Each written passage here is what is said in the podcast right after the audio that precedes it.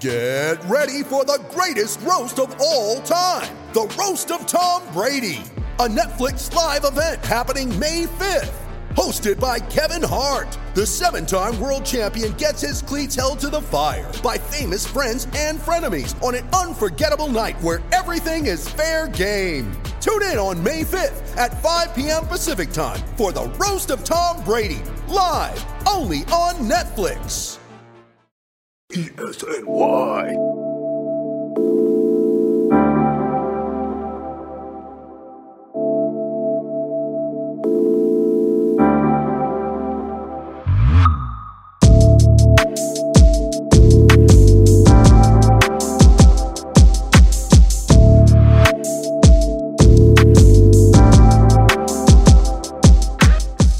Welcome, everyone, back to another episode of the Hoops Addicts Anonymous podcast, an Elite Sports NY production. Second pod in a week. We are two days away from the NBA draft, and my next guest um, is probably looking forward to the end of the draft. Maybe he can take a nap, uh, maybe take a vacay as well, um, or two. Uh, we know everything is very hectic and busy. Um, talking about a couple of different prospects tonight, but I'm very honored um, and, and grateful to be talking with uh, Derek Murray, who is senior NBA draft writer at basketballnews.com. Derek, what's going on? Thank you so much for coming on the podcast. Yeah, absolutely. I appreciate you having me. Uh, and you're exactly right. I could use a nap uh, leading up to the draft. You know, these two weeks have been pretty wild. Even when players shut down their workouts, you know, whether they're just done in the process or have a promise, you know, that's still when the media kind of really ramps up and uh, things just kind of take off. So it's really busy right now, but Thursday night, we're so close. We just got to power through at this point. Yeah.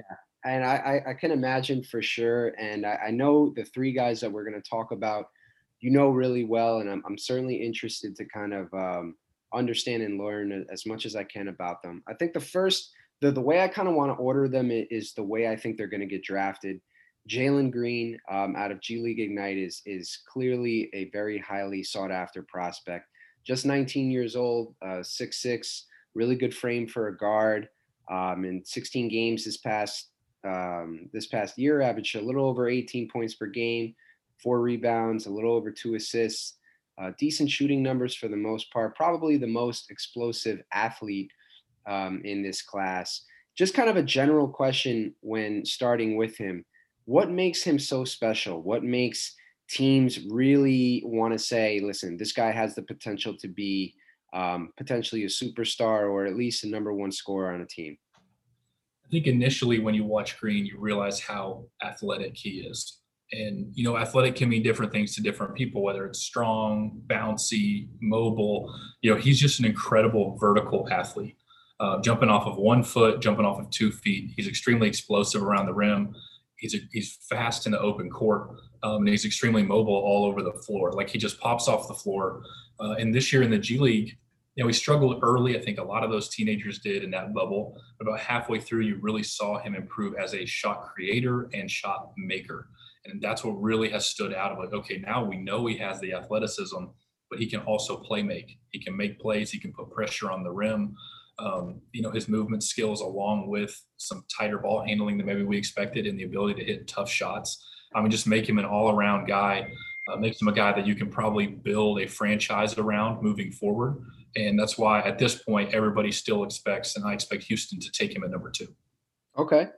Um, and, and, that'll definitely, I, I think, cover one of the, the questions a little bit later about Green. But um, in terms of that athleticism, because I, you know, I, I know uh, player comps are, are never a, a great thing, but I, I have seen at least his level of athleticism and specifically his ability to contort his body in the air, finish through contact. I've seen it compared on the level to guys like Ja Morant and, and even Allen Iverson.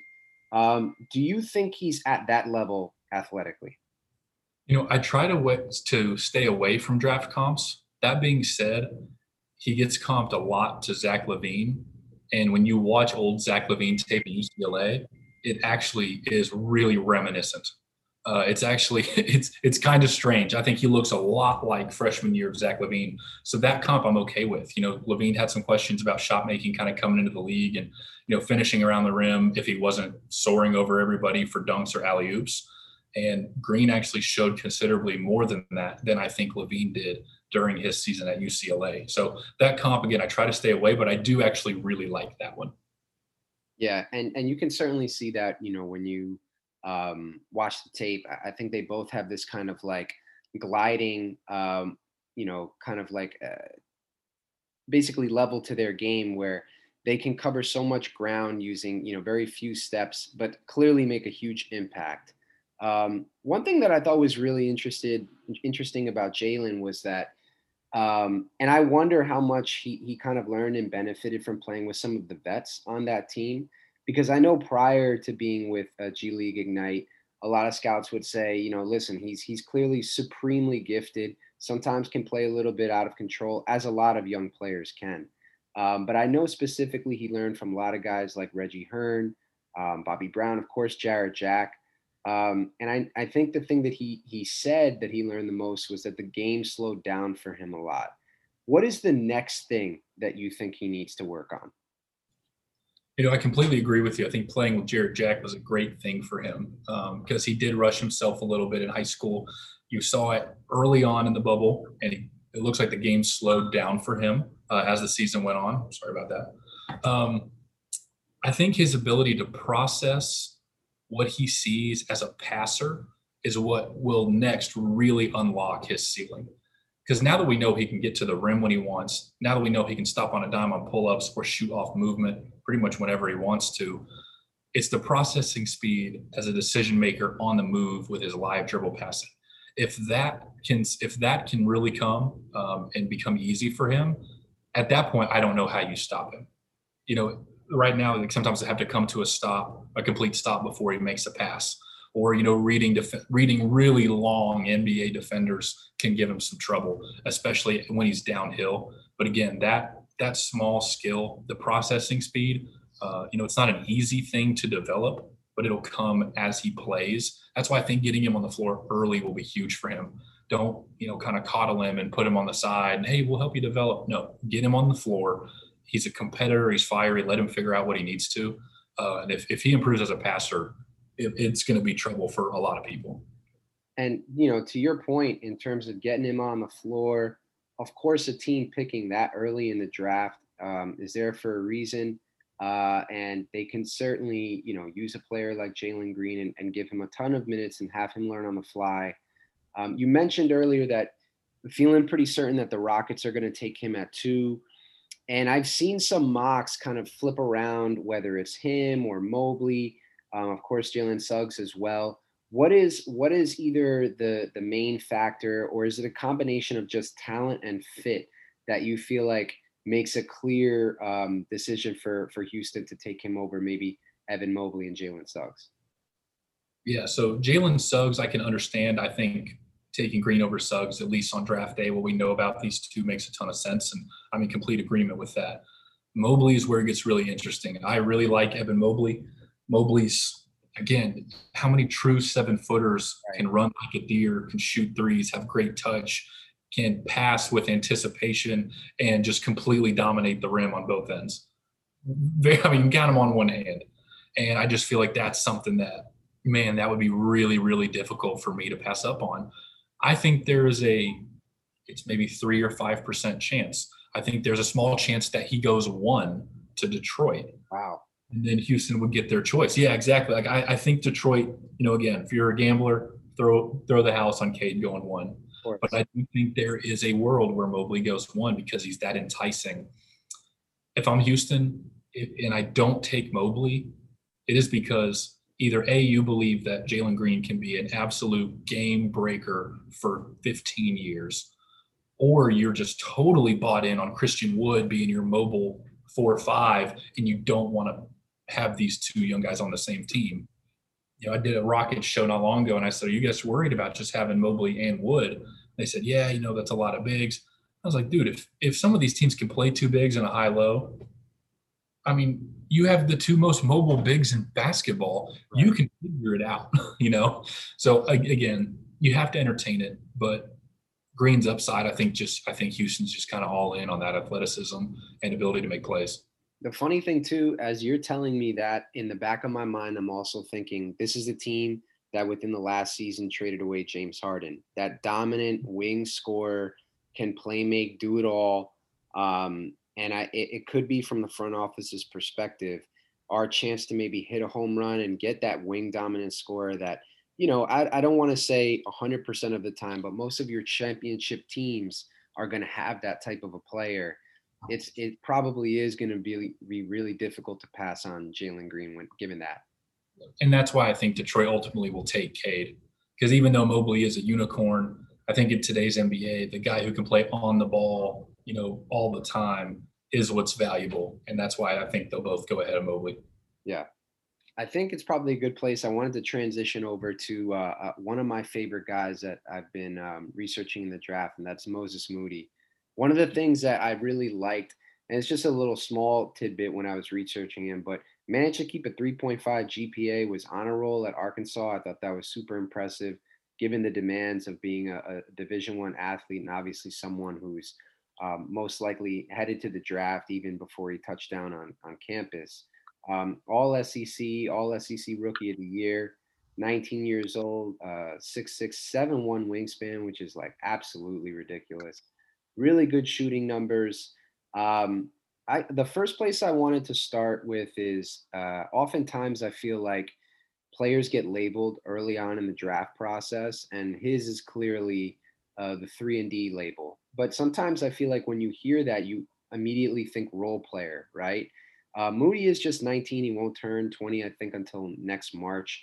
Do you think that he is best suited in that role in the NBA, or do you think he has what it takes to become maybe more of um, an impact player in that way?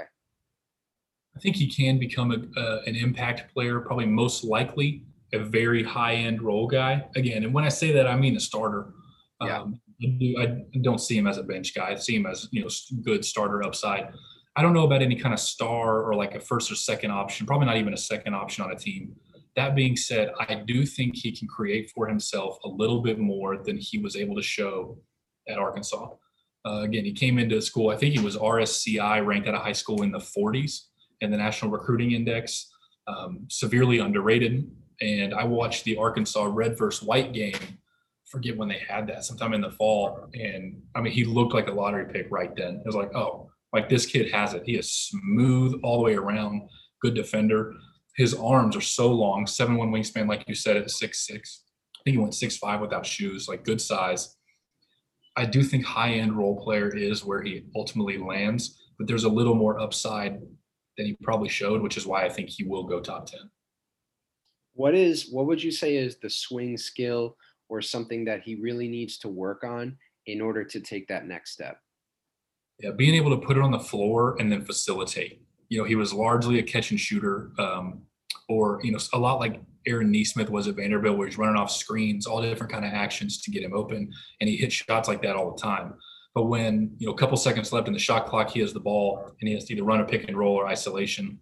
It was pretty streaky. You know, sometimes he really couldn't create any kind of space at all. Others, he'd hit you with a jab step and he'd get his guy three feet off of him. And those are the flashes that you buy when you're like, okay, this kid really, I think if you gave him a shot, he could do it.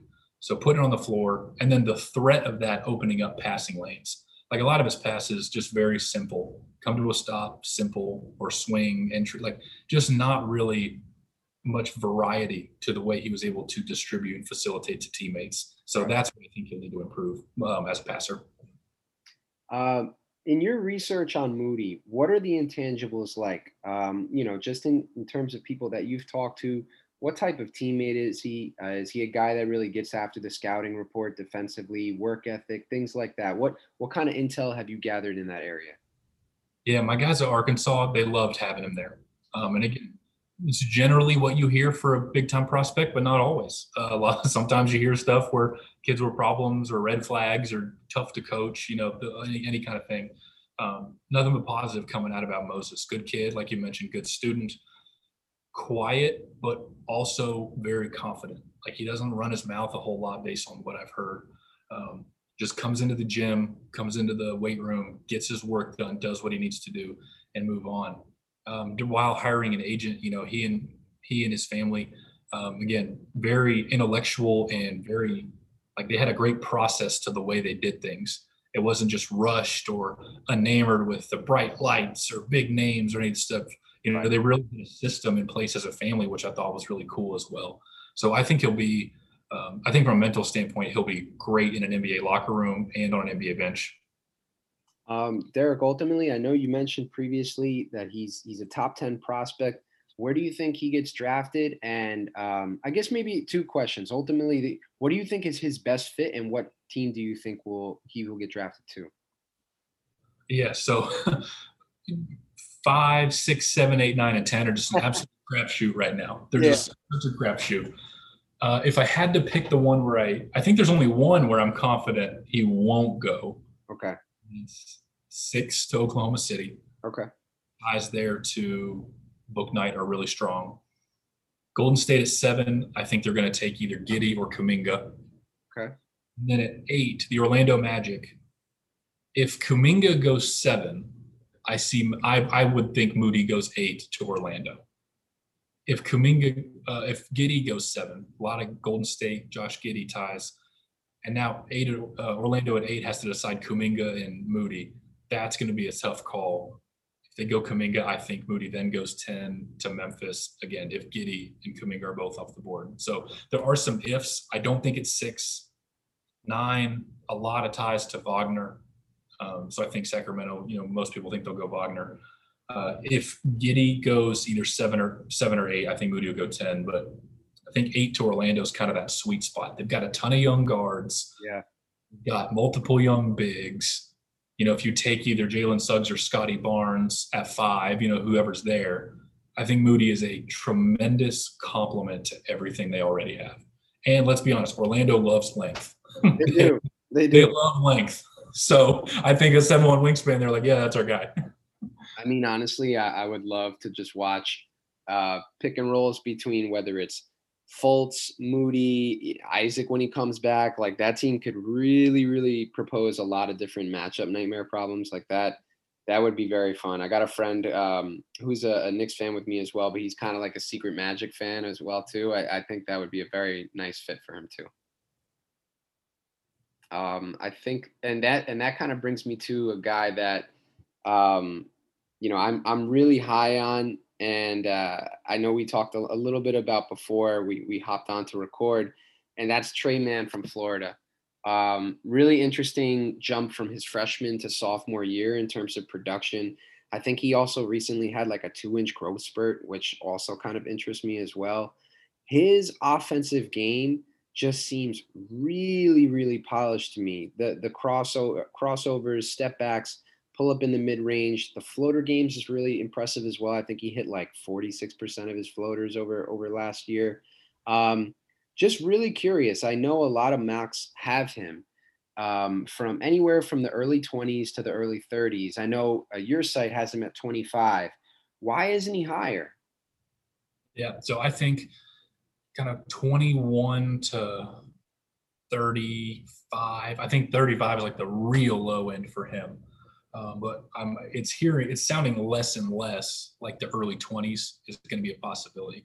There are a lot of questions about how he finishes in the rim or uh, in the paint and at the rim and his body. You know, he did grow. I think he's listed six five. You know, when we were down there with him in Miami, uh, I think six four is comfortably. So NBA, sure, let's list him six five. I'm okay with that. I think at the combine he measured six three, 177 without his shoes.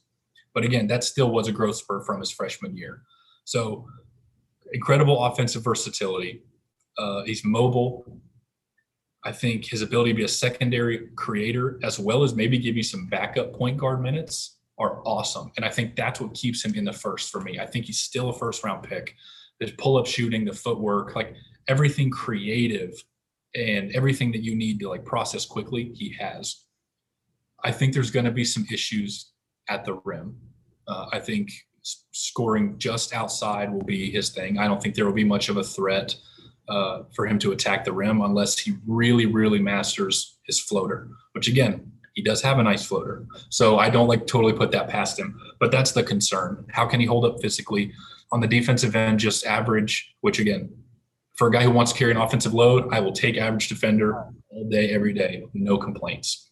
But even when we saw him work out, seems like a great kid, and the footwork and shooting was like, oh man, this guy can get off any shot he wants to. Like this is awesome. But as soon as he entered the paint against great length, that's where the troubles came.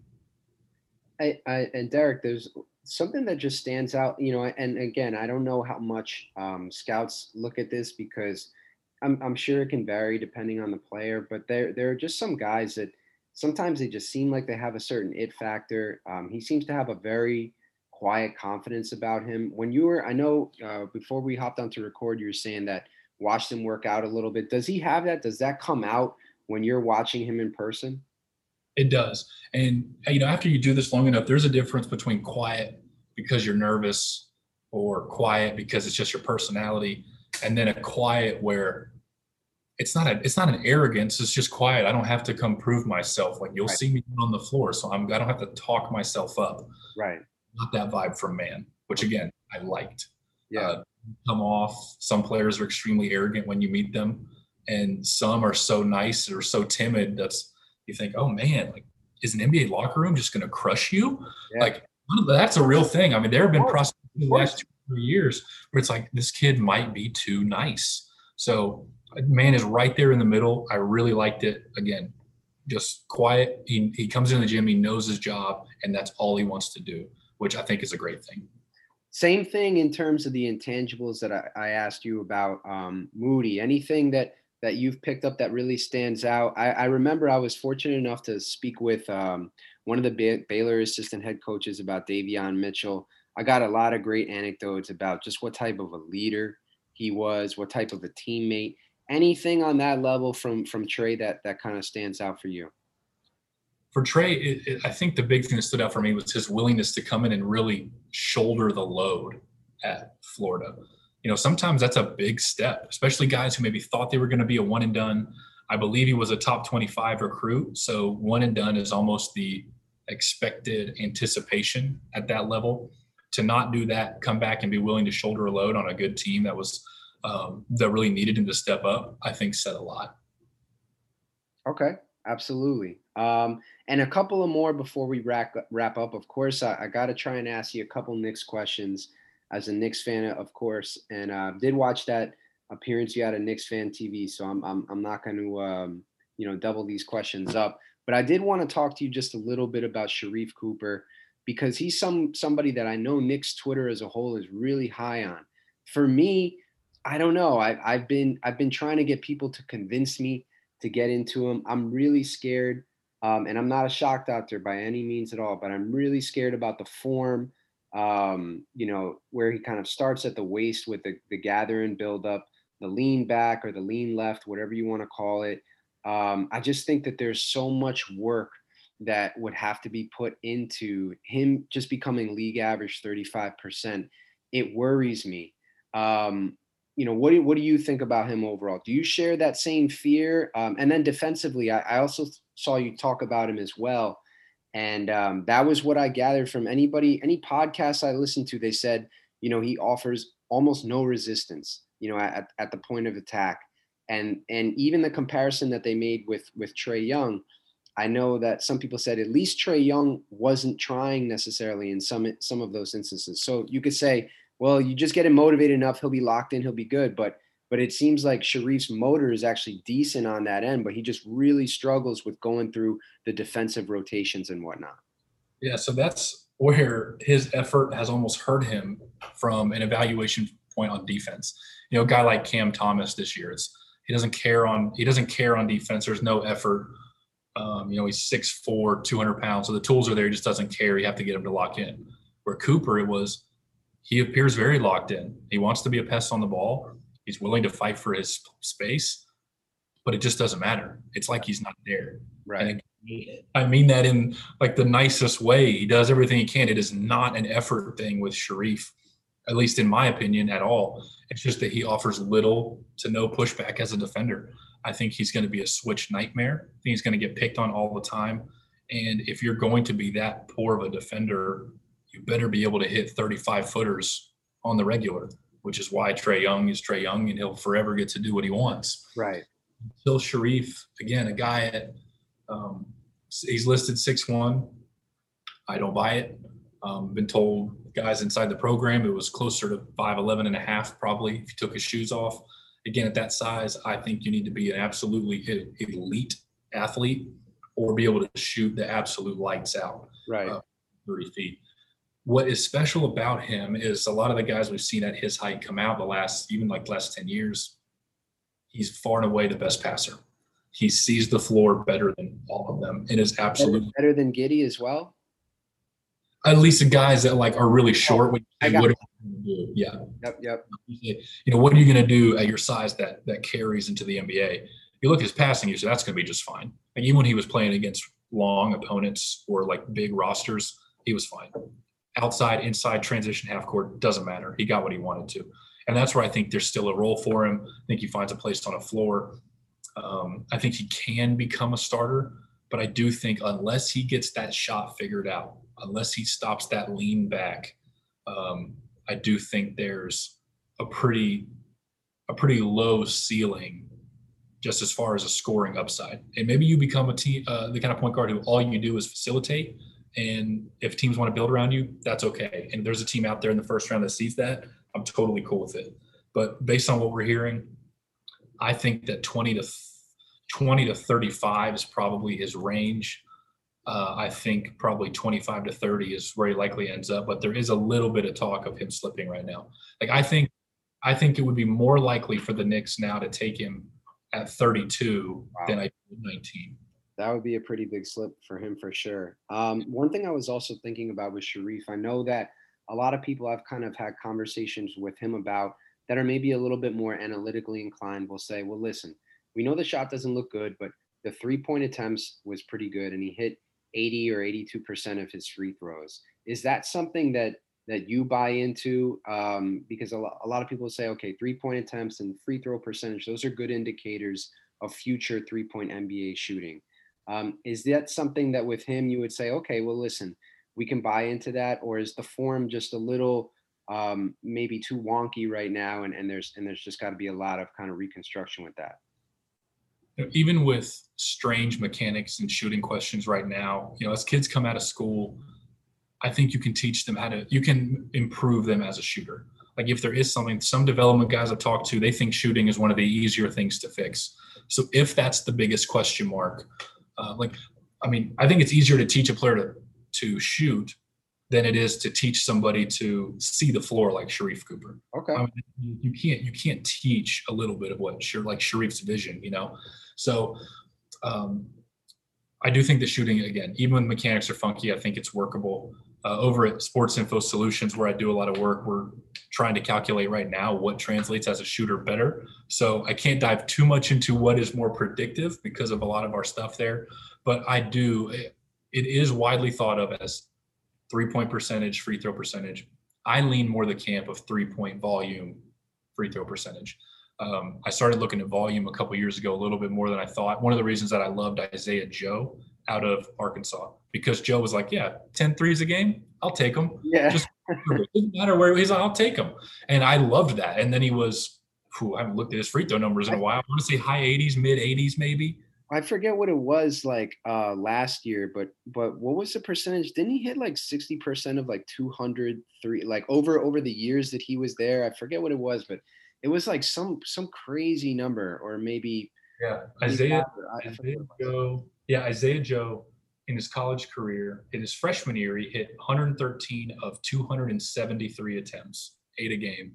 And in his sophomore season, he hit 94 of 275 attempts, 10.6 a game, 89% from the free throw line. Wow. Well, I still love Isaiah Joe. I think you should get a, chance to play. Yeah, um, yeah, I, I will. Volume and free throw percentage, I do like a lot. Uh, most definitely. Um, Derek, I think uh, last one from me, uh, just a general um, draft question. Who is a first round and second round sleeper that you think will surprise teams? I think, ooh, man, I think in the first round, you're starting to hear a little bit more of it. I think Josh Primo has a chance to go first round, be really, really good. Freshman from Alabama, uh, from Canada, came in, played very streaky. I think he only averaged eight points, four rebounds, and one assist a game. That being said, one of the youngest players in the country. I think with Roko Prkačin pulling out, I believe I believe Primo is the one of the youngest players in the draft still. Again, very very young, um, but he's he's six five, six nine wingspan and versatile. Can handle the ball, can get to the rim, can hit his threes, can play defense. Great frame at his age. I would consider him kind of a sleeper. Maybe not that he'll be so much better than where he's picked, but I think he's a sleeper to be selected in the first round now. And you're starting to hear that a lot, which I think is really good. Um, second round sleeper, I think I think Neemias Queta from Utah State is being slept on a lot. I really like him. Yeah. He handles double teams so well. I mean, every time he got the ball this season, boom, hard double. And he actually really improved as a passer, passing out of the block, uh, average almost three assists a game, average a double double at 15 and 10, three and a half blocks a game. Again, battled a lot of knee injuries, and I do think that's going to be an issue with him in his career. I don't necessarily see him as a long career guy, but if it comes pick 40, 45, and you need a serviceable backup big who can get up and down the floor, has good feet in the low post, and can absolutely protect the rim as well as anybody, I think Queta is the guy we're taking. Uh, I will definitely be keeping uh, a lookout for both of those names. Um, Derek, listen, thank you so much. I really appreciate it. I feel like we went through a lot. Um, I'm, as a Knicks fan, I'm always looking forward to draft night, especially with a good season uh, that we just had. I'm, I'm looking to see how we will improve for sure. Uh, before I let you go, if you could just let uh, anyone listening know where they can find your work, um, where they can find you on Twitter, and if there's anything that you're working on now that you want to promote, uh, please do so. Yeah, absolutely. So my Twitter is D Murray uh, NBA. Um, you can find me there. You can also find Matt Babcock, our lead NBA draft analyst, at Matt Babcock 11. If you're going to follow one of us, just follow him. He's better than me. Um, but we're doing a live draft show actually on the basketballnews.com YouTube page, streaming live on the website as well, where we will provide insight on all of our on all the picks that are made, as well as we can finally spill some of our thoughts, some of the intel, some of the reasons behind some of the picks and stuff like that. So you can find that at basketballnews.com. Um, then you can find both of us on Twitter as well. That's awesome. Um, well, definitely anyone listening, please be sure to give Derek and Matt both a follow. Um, be sure to check out all their great work at Basketball News. We hope everybody is staying safe, and we will talk to you guys soon.